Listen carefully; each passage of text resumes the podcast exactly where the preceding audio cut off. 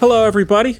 Welcome back to the Film Buds podcast. This is our 12th bonus show. And my name is Henry. Uh, no Chloe this time around. She was wishes she could be here, but joining us after a, a long hiatus is our my friend Paul Davis.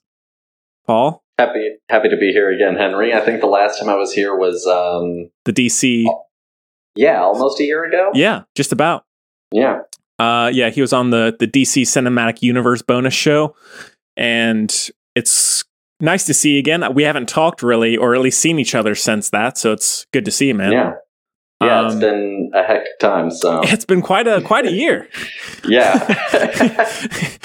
uh, this time around, we are going to be talking the Hellboy franchise, specifically Hellboy and Hellboy 2 The Golden Army, the two uh, Guillermo del Toro films, and then the 2019 Hellboy reboot with David Harbour and Sasha, Sasha Lane.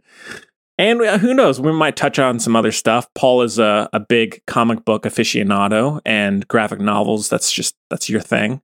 Um, so, well, yeah, we'll see. Thank you so much for. Uh, I can't talk today. Thank you so much for donating and downloading. It goes to help support the show. Well, how's it going, Paul? What's new? um, it's going pretty well. Um, I've been working. Uh, I spent you know a year as a teacher. Right now, I'm spending uh, some time working as a writer on another podcast, same show. Um, that's hosted by another friend of mine who also is a UNCG alum. Actually. Oh, nice. yeah, School of Business. Um, so I've just been doing that. Uh, I've always liked Hellboy the comics. Um, I started reading the comics from uh, the movies, and I have way from way way way back when. I think this was like my junior year of high school, so like ten ish, going on eleven years ago. Yeah. Uh, I have from Heroes Con here in Charlotte a signed Mike Mignola Hellboy comic. Nice. Uh, so it's a it's a prized possession of mine. I'm sure. Uh, yeah. So I was really looking forward to uh to watching these. I hadn't seen the I hadn't seen the David Harbour one yet. So oh, wow. Yeah.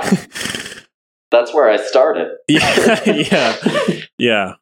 Yeah. Well, I I with Hellboy, I actually it may have been because I didn't watch the t- first two until college. It may have actually been you, just in conversation, that caused me to watch them.